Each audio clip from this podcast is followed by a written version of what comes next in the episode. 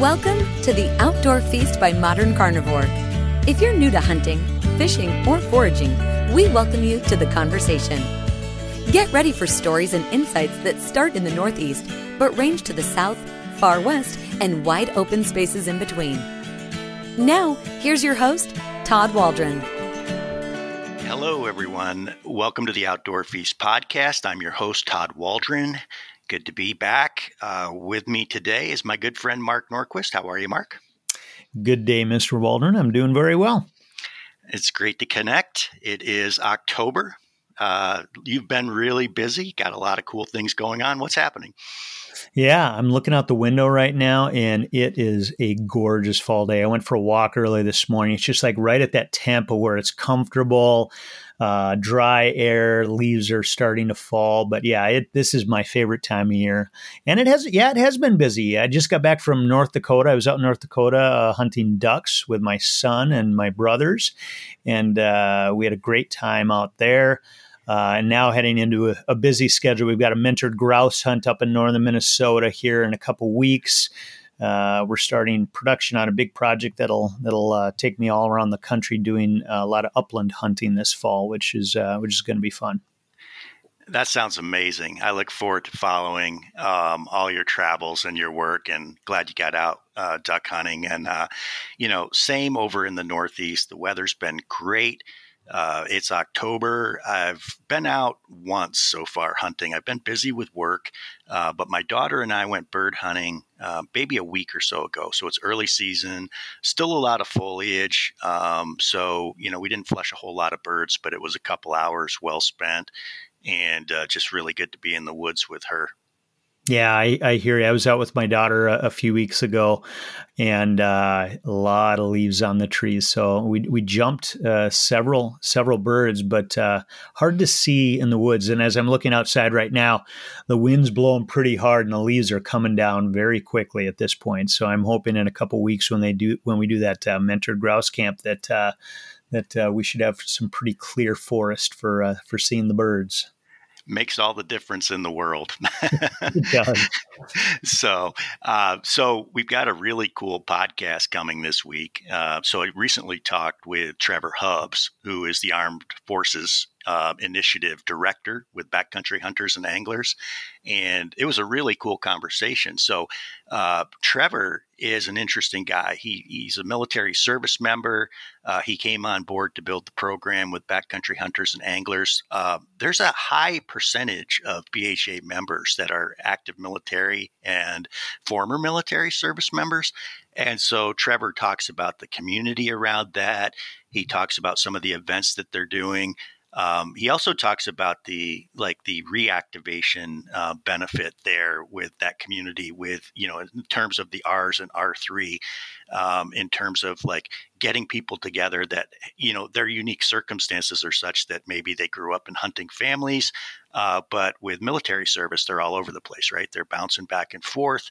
They're here a couple years and there a couple of years, and so there's some challenges with uh, finding properties and public lands to hunt and knowing them and finding people to hunt with because they're so transient at, at times.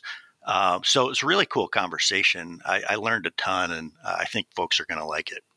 Yeah, I, I, can't wait to hear this conversation. I think that idea, like you talk about, of of sort of re-engaging or reactivating in, in the hunting world for those who are in the military, it makes sense. Um, that you know, similar to a lot of the data is is out around, you know, when people who grew up with hunting but then go away to, to school, uh, they they they get away from it a lot of times and then come back to it later. I know that was you know my experience of it was difficult to get out on the hunt in the fall when you're when you're away at school um, after uh, you know or during college or what have you and i can imagine a lot of similarity with with those in the armed forces and uh, i'm i'm actually do you see this? I'm wearing my my T-shirt, my AFI program T-shirt today. Public lands equals freedom. I bought this T-shirt from Trevor last spring at the rendezvous.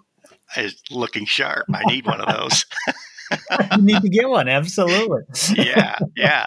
It's it's really cool. And you know, another thing that I hadn't really thought of, but makes sense. Uh, Trevor talks about uh, the conservation piece around the Armed Forces Initiative.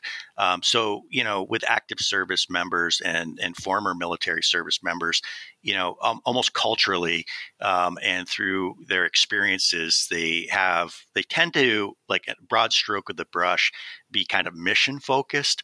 And so, um, you know, he brings that passion and he talks a little bit about how Armed Forces Initiative members bring that passion to conservation too. And so there's a focus there. It's real, I had never really thought of that.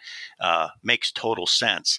And so there's a lot of overlap with the AFI initiatives um, in the public lands conservation piece and what local and state chapters are doing through BHA as well. So that's kind of a cool, interesting angle there.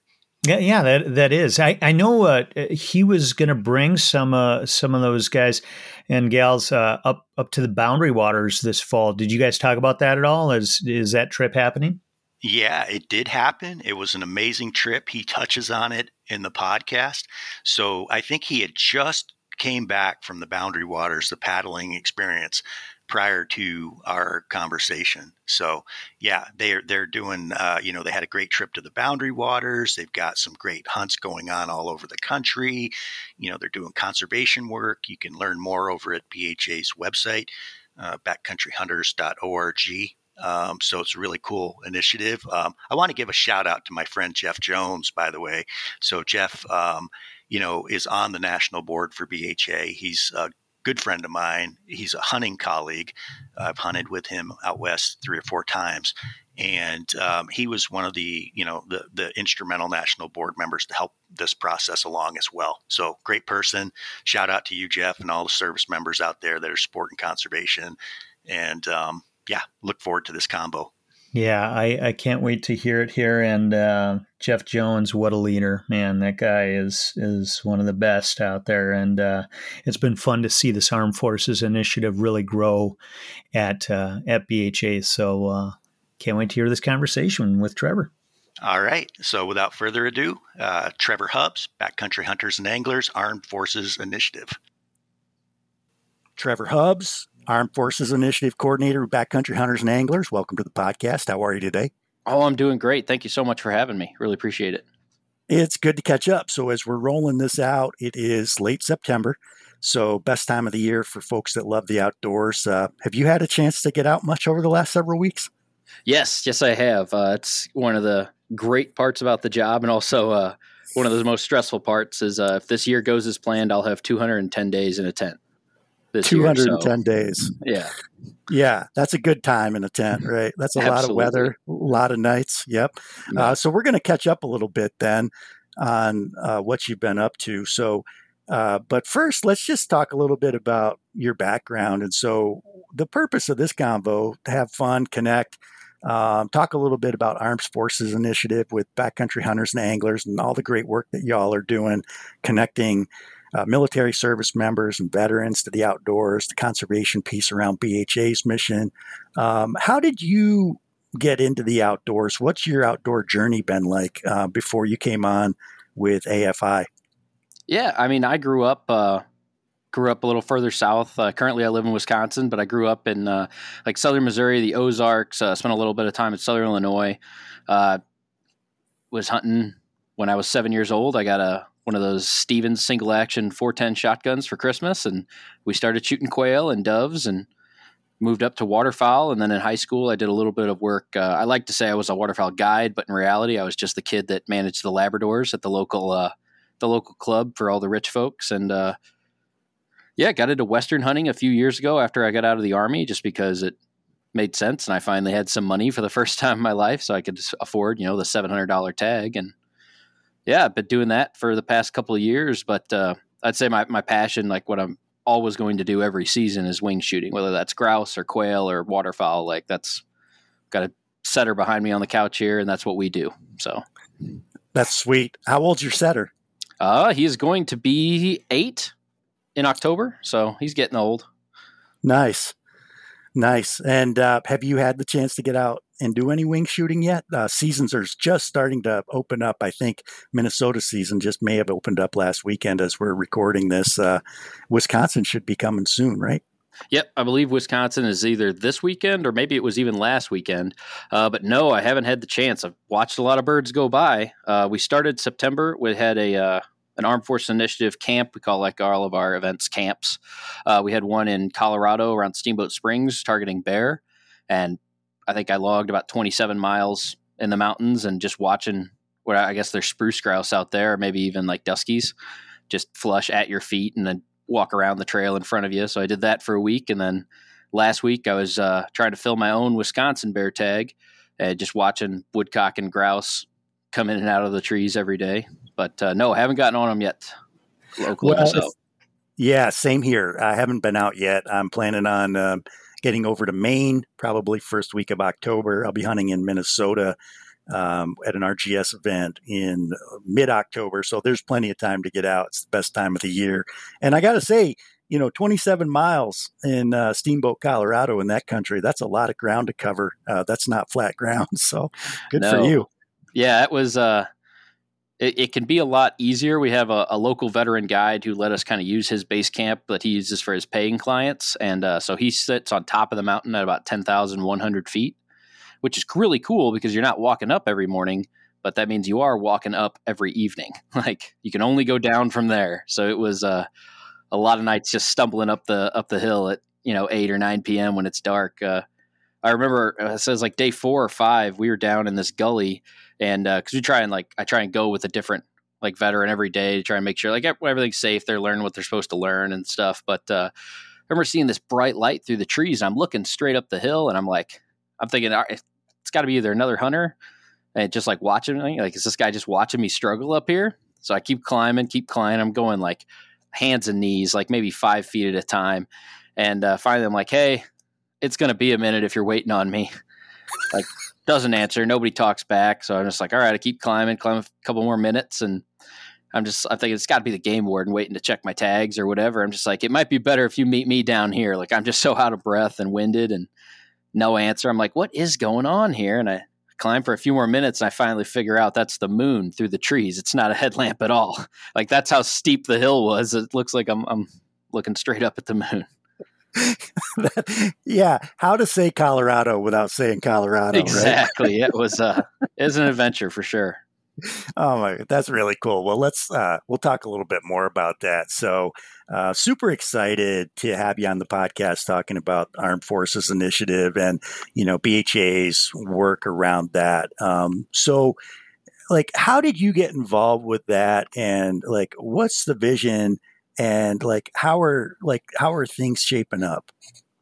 Uh, I mean, things are going really well. Uh, I got involved a couple years ago well, actually, let's just start talk about like the the start of the program. So in 2018, BHA did their annual membership survey, like they do every year, just general questions to try and understand who their membership is, what their membership cares about, so they can do more of those activities. And uh, for the first time, they kind of realized that I think it was 14% of backcountry hunters and anglers was either active duty military, a veteran, National Guard, reserves, or a Gold Star family member, like all part of that military community. Now, that's significant because if you look at the general U.S. population, uh, depending on the study you look at, it's between like 4 and 6% is a uh, member of that military community, either currently serving or has served. So, started the internal question at BHA of, all right, well, why are we attracting such a higher percentage of this military community? So 2018, uh, 2019, they started really digging into that question. And there's a whole litany of answers. Like the first one is you just don't make that much money in the military. Like you can't go buy your own 80 acre white whitetail paradise in Missouri. You got to hunt public land. But I mean, the, the larger answer is past 20 years, we've been at war and you do a year of training, a year of deployment, a year of rest, and then you get transferred to a new duty station, right? So you grow up at Southern Illinois, Missouri, you get sent to Fort Bragg, North Carolina, and now you've got wild hogs and you've got, you know, there's ruffed grouse in the mountains there, like whole new stuff to hunt and fish, are only a couple hours from the ocean. You can do saltwater fishing for the first time. And then three years goes by and you, like me, you don't end up hunting or fishing while you're in because you're just so busy. But now you're stationed at Fort Carson, Colorado. Now you have elk. Now you have mountain goats, like all this crazy stuff. Or like the biggest thing that I get is guys who got stationed in Alaska for three years and didn't hunt or fish. And it's just interesting. So basically, backcountry hunters and anglers focused on the focus on public lands and that access really appealed to that military community that was constantly moving and forced to use public land. So Uh, 2020, we started the Armed Forces Initiative, uh, which is just our BHA's specific program to target or to serve that kind of veteran military community. Uh, we did one event in eastern Montana doing a doe uh, or a B tag mule deer hunt. Uh, we had 18 folks there, and uh, it's just kind of really grown from there. I came on as the operations, like volunteer, just trying to run operations, plan camps, get food organized, like beans and bullets, and just making sure people have everything they need.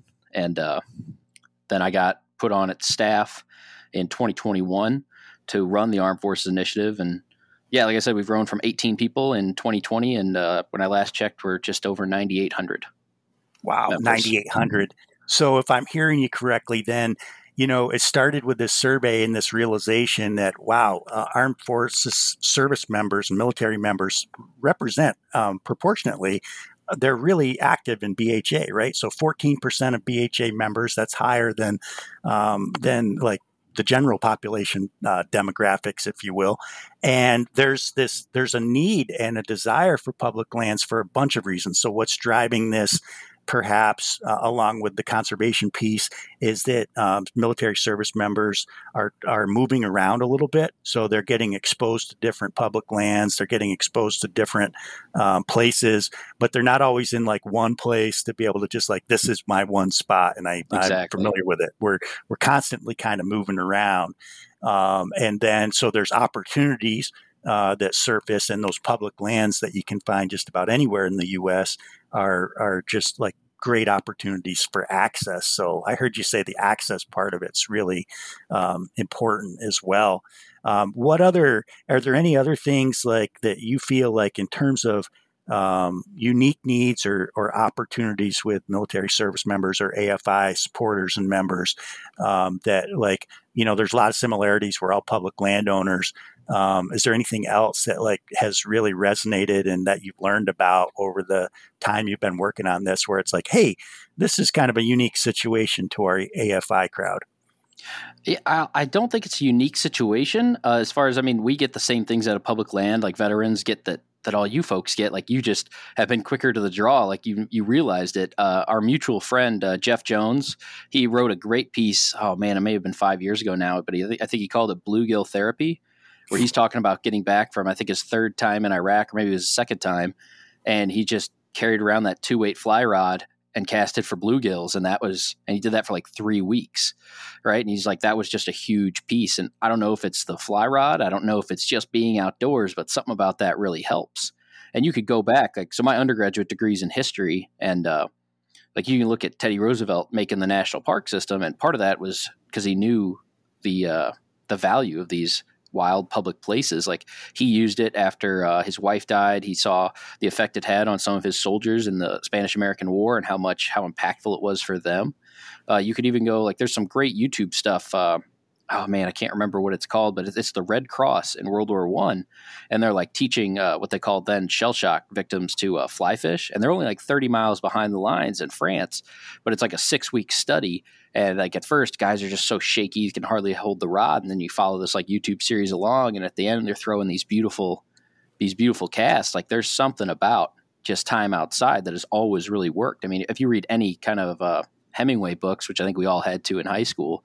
Like that dude's a poster child for like service in World War One, service in the Spanish uh, Civil War. Uh, was a reporter, field reporter in World War Two. Was in part of like the Greek Revolution or something in between there. Like maybe not necessarily a, a soldier, but he saw a ton of like combat just as a reporter. And like you get to his later works, and he's just fishing in the Florida Keys, and then he's hunting quail and sharptails, and like that's his his therapy. So there's a long history of this working, and it's it's surprising at how like when you look at all these facts, like how obvious it is, like, hey, I don't know exactly why it works, but it does work, and I don't know why we weren't trying it sooner. Like, I love that, Trevor, and uh, you, you, know, Jeff, that bluegill therapy piece he wrote was so good, and uh, I'm so him and I are hunting partners, and we were talking about this before we started recording. Uh, him and I met in 2016 at the Missoula at the Missoula Rondy in um, in Montana. So it was BHA Rondy April. We just like hit it right off. Uh, him and his brother were there, and then we've done a couple of trips together. So we we hunted elk in Colorado in 2016. In 2017, Jeff was I think deployed. I think he was in Iraq in 2017. We didn't hunt together that year, and then 2018 we did an elk hunt when he got back in Colorado. Uh, and then the following year, we did uh, uh, pronghorn hunt in Casper, Wyoming. And so nice. he's one of my, I just want to give him a shout out. He's an incredible BHA leader, um, a great conservationist, and uh, one of my favorite people in, in the BHA community oh, among absolutely. a lot of favorite people. Yeah. Yeah. So, he's, uh, mm-hmm. he's my go-to guy anytime I need to have like a, uh, any kind of a conversation about BHA or strategy and I think something like I always let him deliver that message just because he is such an impactful leader. I'm like, hey Jeff, I need you to I need I need you to go talk to Land about something because I'm afraid to, or something like. yeah, there you yeah. go. Yeah, uh, I think we're going to try to pull off another Western hunt maybe next year.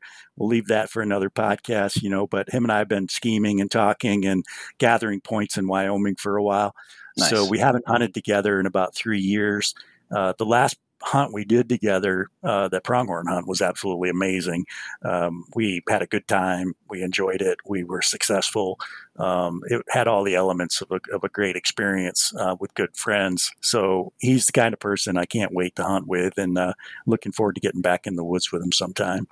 Yeah, he's a great guy. I really, I, every conversation I have with him, I learn something. So definitely, yeah. good deal. So you've got um, so we talked a little bit about the why this is so important um, mm-hmm. and so you know for for military members for service members for veterans uh, for the access to the outdoors for the experiences that they have um, for the community around being able to share experiences with like-minded folks that have ex- similar experiences um, with service and maybe deployments and moving around and i think there's uh, just being able to relate to peers is really important. Just as like we're bringing people into conservation and hunting and angling and it's important for new faces to be able to like relate to other people. I think there's some similarities maybe in this case too where it's like hey we've got that bond and we've got this 9800 strong community here um, that's supporting each other. So i think that's really cool. Um, how how does bha's mission and vision work out for afi what exactly like how are you bringing all this together? Yeah so it's uh, it's kind of a long-term play so i'm going to ask you to stick with me while i go through this because it kind of feels like i'm drawing a line with these that red twine and just trying to connect these dots but i promise they do go together. So string on, it out. Yeah on on each of our events we try and do three things. Like the first thing is we call it like short-term medicine. That's just pulling people away from the phone the email everyday life put them in the mountains put them on the prairie or just in the eastern hardwoods, wherever they are, put them out there for four or five days. And like all we're focused on is just the woods and hunting or fishing or whatever the task is, right?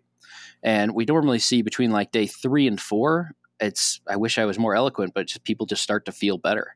Uh, example of that would be uh, Western Montana. We had a turkey hunt in 2021, and uh, we had this guy from Indiana uh, had been blown up like four or five times, maybe with IEDs, four fused vertebrae, replacement, uh, like whatever this bone is, tibula, fibula, I don't know. But part of his arm was like titanium now. Like, no reason this guy should feel good. He's on a bunch of like painkillers like all the time, and that's just his normal.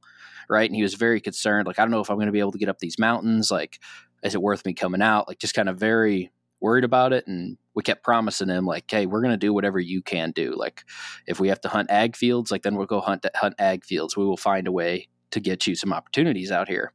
And like we're sleeping on the ground. We didn't have a lot of funding back then. Like you didn't have a heater. It was like 20 degrees at night.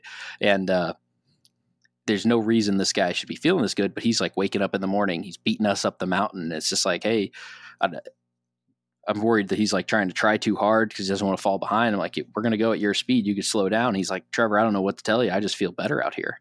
Like there's something, there's something to this, right? So that's that short term medicine piece. Uh, the second thing we try and get out of each event is uh, a tribe or a peer group, and that's uh, where all of our membership comes in handy. Now we're growing so fast. It's uh, no matter where you're at in the country, and really no matter where you're stationed. We have clubs on 48 in- active duty installations now. So like wherever you go home, like here's a group of people that have the same life experience as you do, and they like to hunt and fish. And that's important because like we have a, a little bit of a mantra where it's like we don't do once, no once in a lifetime trips. Like there's a lot of charities out there that do that, and it's great. Like those are definitely needed, but that's not what we do. This isn't like let me give one veteran a twenty thousand dollar elk hunting experience, or let me take one veteran moose hunting. That's not our goal our goal is a lifetime of experiences. So what can you do where you are? Like if you're at Fort Bragg, like let's talk about hunting whitetails in the mountains. Let's talk about quail. Let's talk about mountain grouse. Mm-hmm. Like what can you do? How do I teach you all the skills to go do this? Not this weekend, maybe next weekend or the next season to where you don't need a nonprofit or something like that to go do it. And the peer group really helps because I can teach you all those skills and then I could send you to another place with a bunch of people that have the same experience and the same desires as you that could teach you even more. Like that's one of the, the coolest parts that I think BHA just plays into this is doesn't matter what part of the country in, when you go to a pint night, like you just immediately make friends. And I don't know how we've done this, like as an organization, like how just automatically everybody, like it's hard to say, but everybody's just a good person.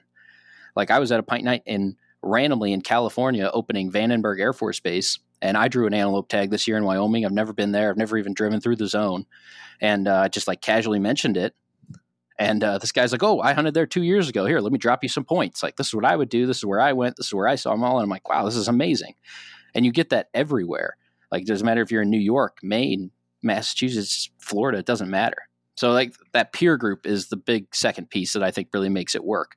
And then the last piece is where we tie it back into uh, you're asking like what does BHA get out of this? Like what BHA gets out of this is this last piece is ideally I've showed you such a great time on public land, whether that's bass fishing, whitetail hunting, elk hunting, doesn't matter. You've had a great time out there. Now you've had a peer group that can continue to show you great times. Ideally, the third piece is creating or igniting that passion and giving these uh, these participants a new mission. Like, what's one of the things that we don't really talk about that I think uh, is kind of a big factor of like PTSD or not even uh, just the the stressors of going from the military to civilian life is for 22 years you've had a mission. Like there, you've been at war. Like I'm 33 years old. I've lived more of my life at war than I have at peace. I was in sixth grade for 9/11, right? Like so. But every day that you're in the army, you know, like all right, this training is going to help save American lives, or this you know task that we're doing like it's all going towards a bigger mission right so the cool thing about conservation about hunting and fishing is it has that mission kind of built in if i can ignite that passion in you if i can give you that new mission of conservation then we're just creating the next generation of conservation leaders now it may be they just go home and they're passionate and they want to take a couple more of their buddies out. That's how they serve conservation by making some new hunters and anglers. It may be that they get involved with their local uh, DNR or game agency in whatever state they're from, and they start doing some habitat management or doing trail cleanups with BHA, or, or heck, I mean, even building duck boxes with Delta Waterfowl. Like, I don't necessarily care as much what the organization you're going for is. I care that you're passionate and you're involved in something. So that's what BHA gets out of it is we get another generation, a new line of these passionate conservation leaders. So that's that makes it. Yeah, that makes a ton of sense, Trevor, and I really like that. That makes it's never clicked with me on the mission part of that but you just laid it out really clearly and the light bulb went off in my mind where it's like it's a really good fit like for lifestyle as well and just like mindset and so i'd never thought of that and uh, it's really cool Hey everyone, just a quick break to tell you about Hunting Coaches by Modern Carnivore. This is a new service we're offering, and it pairs perfectly with our online video courses at Hunting Camp Live. With hunting coaches, you get one on one guidance and support with an experienced hunter from our coaching network. You can ask your coach any question by live video chat. And when you combine this support with one of our online video courses, you'll be on your way to becoming a competent hunter. Right now, you can get a 30 minute session of coaching for free. So head on over to modcarn.com forward slash hunting coaches and grab your free half hour session with one of our network coaches before all the spots are gone. Now, back to the podcast. You mentioned that there's like 48 partnerships with like installations. Is that right? Uh, I don't know if it was 48 or not, but how does yeah. that work? Yeah. So, okay. Yeah. So we have members, uh, AFI members, which is just a regular BHA member that is either active duty, reserves, National Guard, uh, veteran, or Gold Star family.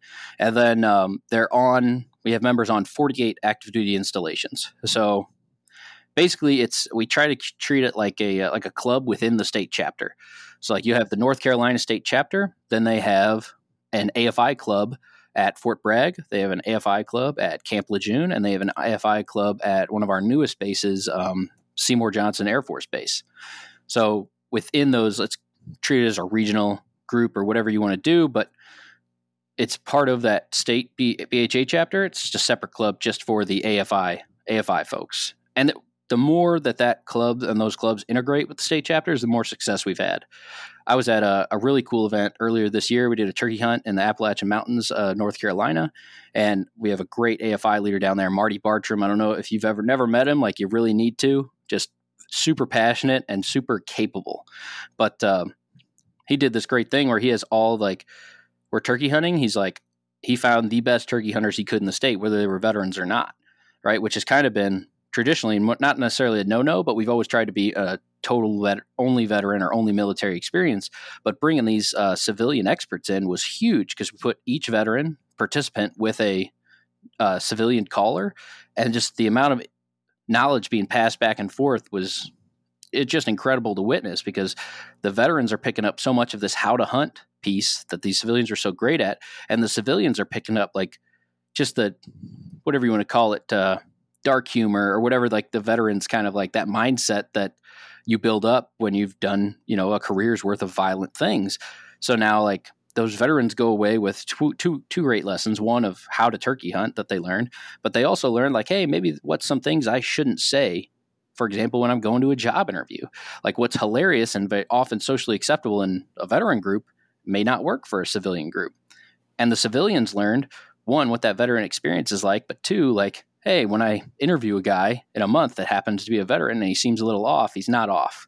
It's just they have a different culture that they've cultivated. Like, and man, it's just it's a great experience. But uh, but yeah, so the closer the states and those AFI clubs can work, uh, the better they are.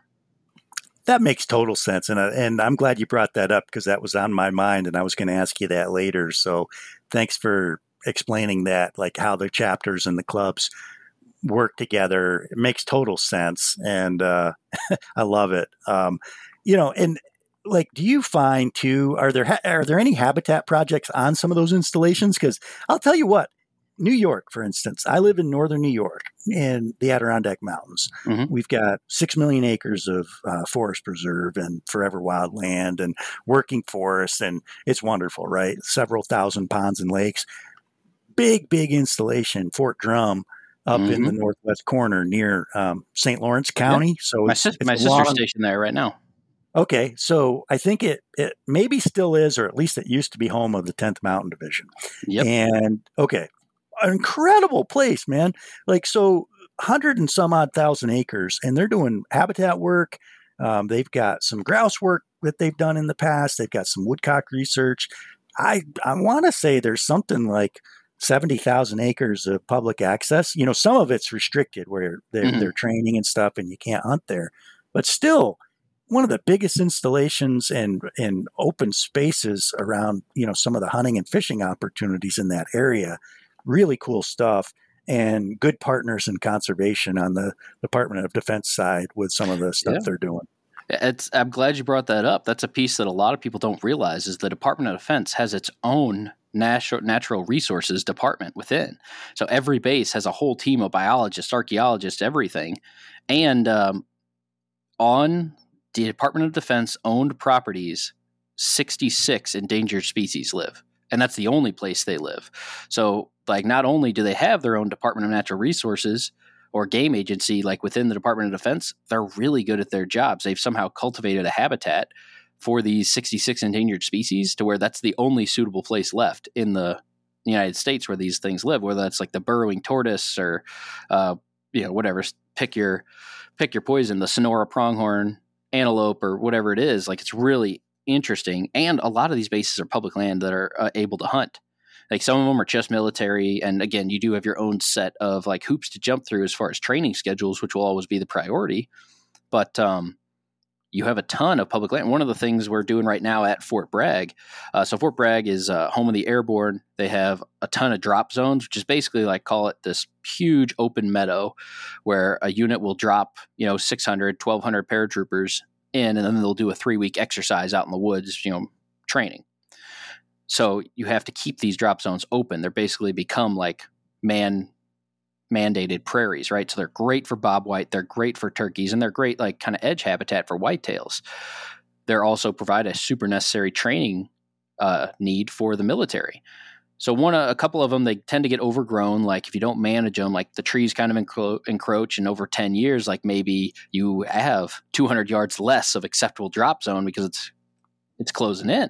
So now paratroopers are dropping in the trees, and that risks injury, which costs the Department of Defense money. It costs like it could cost lives even. I mean, it's dangerous stuff. So what our Fort Bragg AFI club is doing right now is uh, they're just going in with hand tools and trimming back all these trees and planting new kind of native uh, native plants, native, native tall grasses for these these habitat places for bobwhite quail, for turkeys, for everything like that. So there's a ton of opportunities to meet the needs of the Department of Defense and natural resources and just hunting interests. Yeah, that's a good point. So there's a lot of overlap there, right? So it's mm-hmm. it's a safety thing. It's also a habitat thing.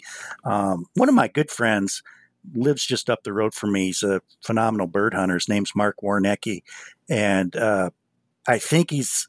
I, I don't want to misrepresent uh, his rank, but he's retired military. He was a biologist, so he did like okay. a lot of the um, what would have been like NEPA work on bases and stuff. So yeah. like whatever the equivalent is to environmental sure. impact assessments and planning. Um, so he had lifelong military. I think he was, I think he was a colonel, um, really knowledgeable about bird hunting and habitat and um, did a lot of work on some of the installations and, and some of the projects up here, um, like around Fort Drum and down in New Jersey and stuff like that. So um, that's a really good point that there's like professionals there that a lot of this stuff overlaps where it's like providing an opportunity for conservation engagement for AFI to work on this. It's providing a public safety thing for our service members. It's great habitat. Um, makes a lot of sense. Those are cool stories. It's interesting. It's uh, it's definitely that's the next step for the AFI is trying to kind of quantify a lot of this data. Like uh, Tim Brass, who's uh, one of the policy leaders at BHA, one of the I shouldn't say leaders. He's like a director. He's high up. He's he's a big deal. But uh, he asked me the other day. He's like, "Hey, can you put together like some bullet points for me to talk through some habitat projects?" So I just kind of went through the AFI's calendar of events, and in about 15 minutes, I think I had it was like 11 or 12, like either trail cleanups, garbage uh, cleanups, tree trimmings, like habitat restoration projects. I'm like, "Oh man, we're actually doing quite a bit of this." I like sent it over to him, and it's uh, it's wild. But again, that just speaks to the growth of AFI. I mean, we're we're going to pass. My goal for this year was to do six events, and we're going to pass the hundred event mark by the end of the year. No kidding, a hundred yeah, really. There's a lot of interest, and the local again. It's all with everything with BHA. It's all about the volunteers. Like they're just taking time out of their schedules to knock this stuff out, and it's everything we could do at staff to keep up with them. Like that's the that's that's how it's working. So that's awesome. Keep up the good work. Um, I think I read, or you might have told me that you were up in the Boundary Waters recently, or maybe there's a group up in the Boundary Waters. Is that correct? Yep. So we uh we try and do. I'm trying to remember what we're calling it. We keep going back and forth on marketing terms. That's the one thing about uh, a community of veterans is we're not good at the marketing terms. Like everything is very blunt, but uh, it's either like a capstone project or a key habitat. I can't remember what we call it. National priority, maybe. But essentially, one time a year, we want to go somewhere that BHA is designated like a priority landscape or just a super important piece of public lands, and we want to highlight that. So for that uh, that group or that camp that uh, event, we we bring a film crew, we bring in like biologists, and we learn, hey, why is this place so important? So anyway, for 2022, that was the Boundary Waters. So we spent. Uh, I think it was eight, maybe seven or eight days uh, in the Boundary Waters with a group of 18 uh, veterans and canoeing around, catching a bunch of fish. We had several hundred plus fish days, and just talking about why it's important, what's uh, what's happening with it, and uh, how to use your voice as a veteran to uh, to kind of play that game a little bit because that's that's the other thing that makes us important to BHA's policy side is it's really hard when you stand up and say, like, as a veteran, I think this for any member any any publicly elected official to to disagree with you. Like in a matter that isn't super like I'm not saying it's right, but when you stand up and say, as a tax attorney, I think this, or, you know, as a small business owner, I think this, it just doesn't mean as much as when you stand up at one of those public hearings and say, as a veteran, as a father, as a member of the community, I think we should do this and this is why. Like, really hard for somebody to kind of snap back at you or just immediately discount what you have to say. So, yeah, so we were just in the boundary waters definitely that's uh, i hear what you're saying about the, the, credentials and credibility of that with speaking up um, with decision makers and representatives uh, makes a lot of sense and yeah the boundary waters i mean how cool is that i mean it's like been one of uh, it's one of the most popular amazing wilderness areas in the United States. It's like a million acres, I think. It's something mm-hmm. that backcountry hunters and anglers has been speaking up for for several years as there's been the debate around uh, the mining around the perimeter of that. So really high profile, well loved kind of place. Uh, pretty awesome that you could get 18 service members up there experiencing that and connecting with that um, and uh, being able to you know bring that experience home and with them as they work on conservation and community building moving forward. Yeah. that's awesome. And it's it's amazing to see the immediate impact. Like we had a uh, a gentleman up at these uh, at the boundary waters that and we, we normally get you know 50 75 maybe 100 applicants for each of these events and then we have to narrow it down and i got to be the bad news guy telling people when they didn't make the cut or like we didn't select them they applied too late or whatever but uh, we had one guy from ohio and he was honest on like the first day. He was just like, "Hey," or I'm sorry, not Ohio, Michigan, one of those uh, one of those northern Midwest states. But uh, he's like, "Hey, I was about ready to cancel my BHA membership, just not renew it. To be honest with you, I just haven't seen too many events, and I haven't like nothing going on in my area. I'm just not seeing what my dollar's going to." And then by day five, like he's joining his state's board. Like he's like, "Yo, I'm going home. I'm going to get involved. This is a really cool program." Like he's you kind of you could directly see that kind of passion reignited there. Like, so it works. It's uh, it's really interesting. So that's something that resonated with him mm-hmm. almost mm-hmm. instantaneously, right? And when he Absolutely. saw that, that kind of reignited his spark and passion and got him excited and got him involved again. That's amazing. That's a really yeah. cool story. Yeah. We have that on every time. Every two weeks, I'm either getting an email forwarded to me from one of my state leaders on an event that they just had where somebody has a similar experience, or I'm getting an email myself of like, hey, this was really important to me. Like, really appreciate what you're doing. Like, it's makes it hard to quit working. Yeah, I hear you loud and clear. And, you know, another event that I saw, I think I saw that y'all are doing like a sharptail and prairie chicken event. Is that coming up sometime soon? Um, I believe we just had one. Oh, uh, we have yeah, we have one uh, Pierre National Grassland starting tomorrow. Uh, so we're like, if you've never been to Pierre National Grassland, that's one of my favorite places to hunt. One because it's pretty close to when I lived in Missouri, it was close. When I lived in Wisconsin, it's pretty close, like within twelve hour drive, and you just get out there and you just walk forever. Like that was my first kind of. It's not really the West; it's the Great Plains, but uh, as my first like Western hunting experience. or like if you've got the boot leather, you can just keep going. Like, and eventually you'll find birds. You'll there's mule deer, there's antelope, there's everything. There's buffalo. There's really cool stuff out there. But uh, yeah, that's that's a passionate place for me that I really enjoy going. So yeah, hopefully they get some birds.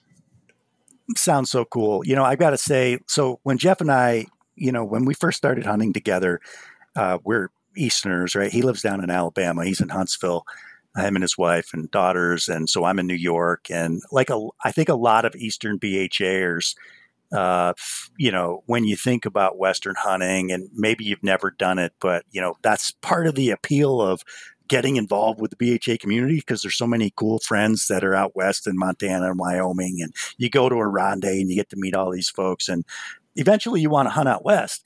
And so elk hunting is something that's like you know, high on like a lot of people's list. It was really high on my list. And it was, you know, we, Jeff and I just kind of, uh, we coalesced with that. We both wanted to elk hunt. After doing a couple of elk hunts, we still want to elk hunt, but I can tell you that there's a lot more opportunity out there than just like climbing up and down those hills elk hunting in southwest Colorado. That's hard work and it's rugged and tough.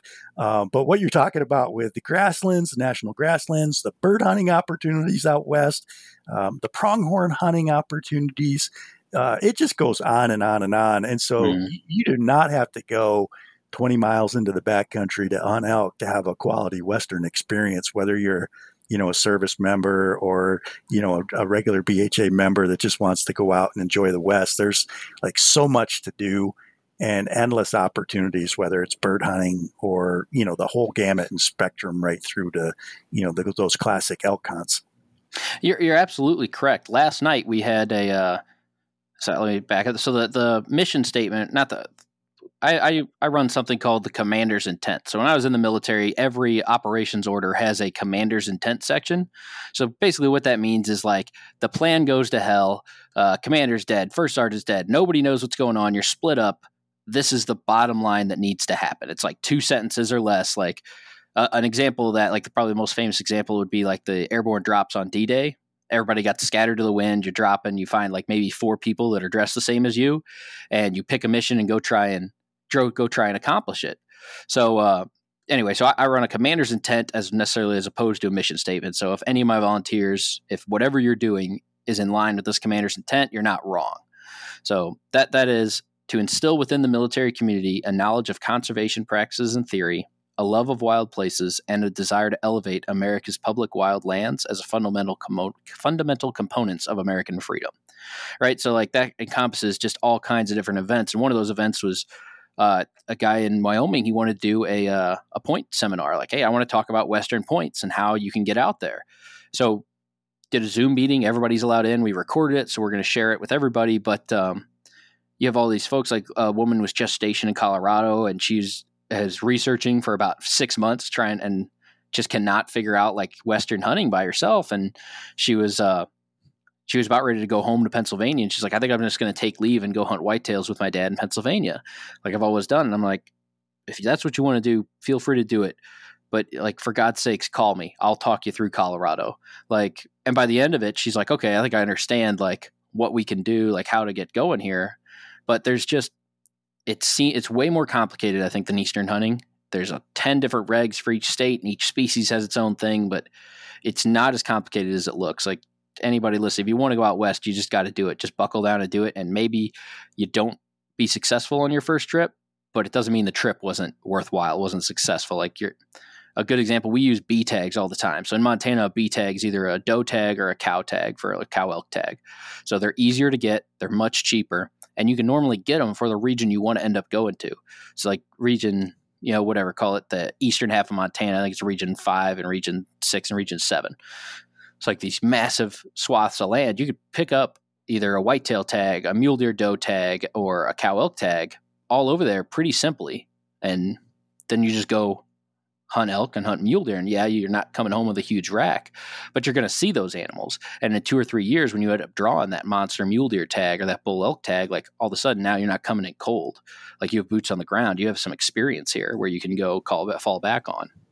So, yeah, all of that, right? And I think you know this community is kind of geared toward uh, encouraging new hunters um, or people that are just kind of getting started in their hunting journey, just providing a community and some support for them in their journey, um, in a in a kind of a space that's safe and so forth. And I think you know if like you had a good point about the western hunting and the points and how that can be complex, but for new hunters out there um, you know, don't get too bogged down. If if there's an opportunity to go with a friend out west, and like it could be a bird hunt, it could be a bird hunt in Nebraska, mm-hmm. it could be a bird hunt in the Dakotas, it could, you know, start out like something like that. It could be the B tags. Um, so there's just a lot of entry points there. Although it's it definitely feels more technical than Eastern hunting in terms of um, access to tags. Um, there are a lot of people out there that will help. And so, like, here's an example where BHA members, um, if you're a BHA member uh, and a new hunter, like you had, uh, we were talking about this where you, you, know you just run into somebody and they start sharing some information. They're very friendly and supportive about a hunt that you were working on. I, you know, just one of the many reasons uh, why BHA is such an awesome community. Uh, one thing I was going to ask is, do you find um, so with the military members and service members in AFI in the new hunting and R three piece? Um, how does that how does that kind of juxtapose in the sense that um, are you finding like a lot of military members kind of already had hunting backgrounds and so you know they're coming into AFI with some experience or is there also like an element of of um, bringing in people that don't come from hunting communities but are in the military and mm-hmm. that bond helps um, like cement a relationship with somebody that does hunt and so maybe that piques somebody's curiosity around hunting um, do, do, you have any um, sense, Trevor, for like how that might play out? Yeah, it's uh, it's a great point. Uh, we talk about R three with recruiting, retention, reactivation, right? And recruiting, I think, just gets a ton of attention. It's how do I get new hunters? How do I get these people that have never hunted or never been part of the community into the community? About five to ten percent of AFI is the recruiting piece. We just don't run into that many people that haven't ever hunted or hadn't been exposed to it. We run into a lot of people who were in for eight years, we're in for six years, we're in for 20 years even. And because of the training schedule, like physically just never had time to go hunt. Right. So it's, it's, but they hunted growing up. Maybe they know about hunting. So it's a lot about that more recruiting. Or, I'm sorry, not about the recruiting. It's about the reactivation of those hunters and then the retention. So we, we call it like we're the, we're R2. Like we're not necessarily R3 focused, but, um, uh, it's interesting. I mean, well, one of the main guys on the advisory board for the national group is a whatever we're calling it now, adult onset hunter or you know late in life hunter, where he just started hunting about five years ago, and uh, got a hold of the AFI program and went on a couple of our trips, and now he's running kind of these major operations stuff for us as a volunteer, and he's just super passionate about it. So we do get some of the uh, recruiting, just not as much as uh, as our like our BHA's R three program that Trey runs, where he's primarily focused on these non traditional groups.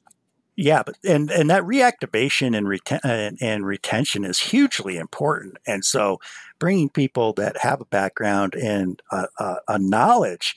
So, like for instance, you know, even with the opportunity to to work with local chapters with the AFI clubs, because like you know, I would say that your experiences in the military, like you, you have a lot of great experiences that can dovetail into keeping people safe in the outdoors, right? You know how to take care of yourselves.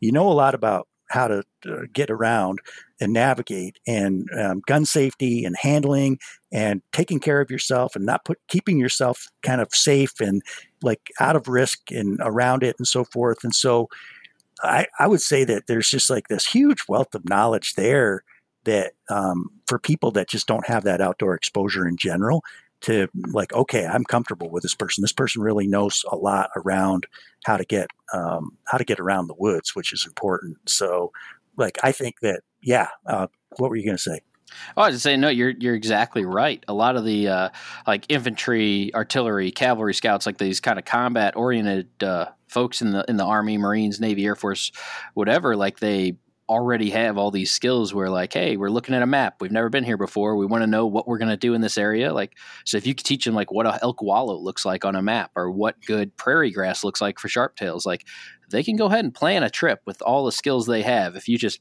point them to the landmarks that you think are important, and then they can learn why those are important. And it's uh, yeah. So you're exactly right. A lot of those like base skills are already present. Yeah, definitely. So huge, a lot of a lot of support here uh, for for. Great to see the growth in AFI. Uh, how can people find what you're doing and if there's one thing you want to take away from this conversation for listeners um, feel free to like just like lay that out, how people can connect, how they can support what you're doing, and like how they can join an event near them sometime in the near future. Yeah, I mean the best. Uh, if I was going to just put one piece of advice out there, if you're not a BHA member, go ahead and join BHA.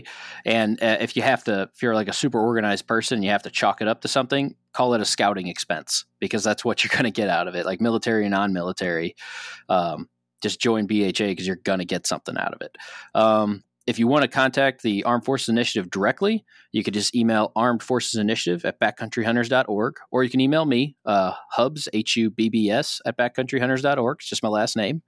Um, I will warn you if uh, you do the general email address, we have an intern and operations staff that will answer you much quicker than I will.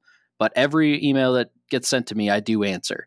Uh, I'm just like I've been in the field for the past two weeks. Um, I'm about to head out again October 3rd, and I'm not getting back to my house until November 1st. So, uh, like, I don't I, actually looking forward. I don't think I have a full week in the office from here through the end of the year. So, it, if you email me, you will get answered, but it won't be fast. Um, if you want to learn about what we're doing, like just go to the Backcountry Hunters and Anglers website page. Uh, you can Google BHA and after Boston Housing Authority, we're like the second pop up on Google. So if you look at the top bar, there's a programs, and you'll see our like youth program, the collegiate program, uh, hunting for sustainability, and then you have the Armed Forces Initiative. Click that uh, Armed Forces Initiative button, and you'll see like our vision, mission, where we have bases, who our leaders are, everybody's contact info, uh, and then there's a little events tab where you can click and see all the events we're doing. Um, if you don't have an event in your area, if you don't have a leader in your area, please call me. Like, let's let's make one. I'm in. All right, Trevor Hubbs. We'll put links in the show notes uh, so people can find all the great work you're doing with AFI and backcountry hunters and anglers. Uh, good luck this fall and keep in touch. And I hope our paths cross sometime soon in the woods. Uh, I'd love to share a hunt with you sometime, and uh, we'll have to do this again sometime soon. Yes, sir. That'd be great. Thank you so much for having me. I really enjoyed it. Me too. Thanks, Trevor.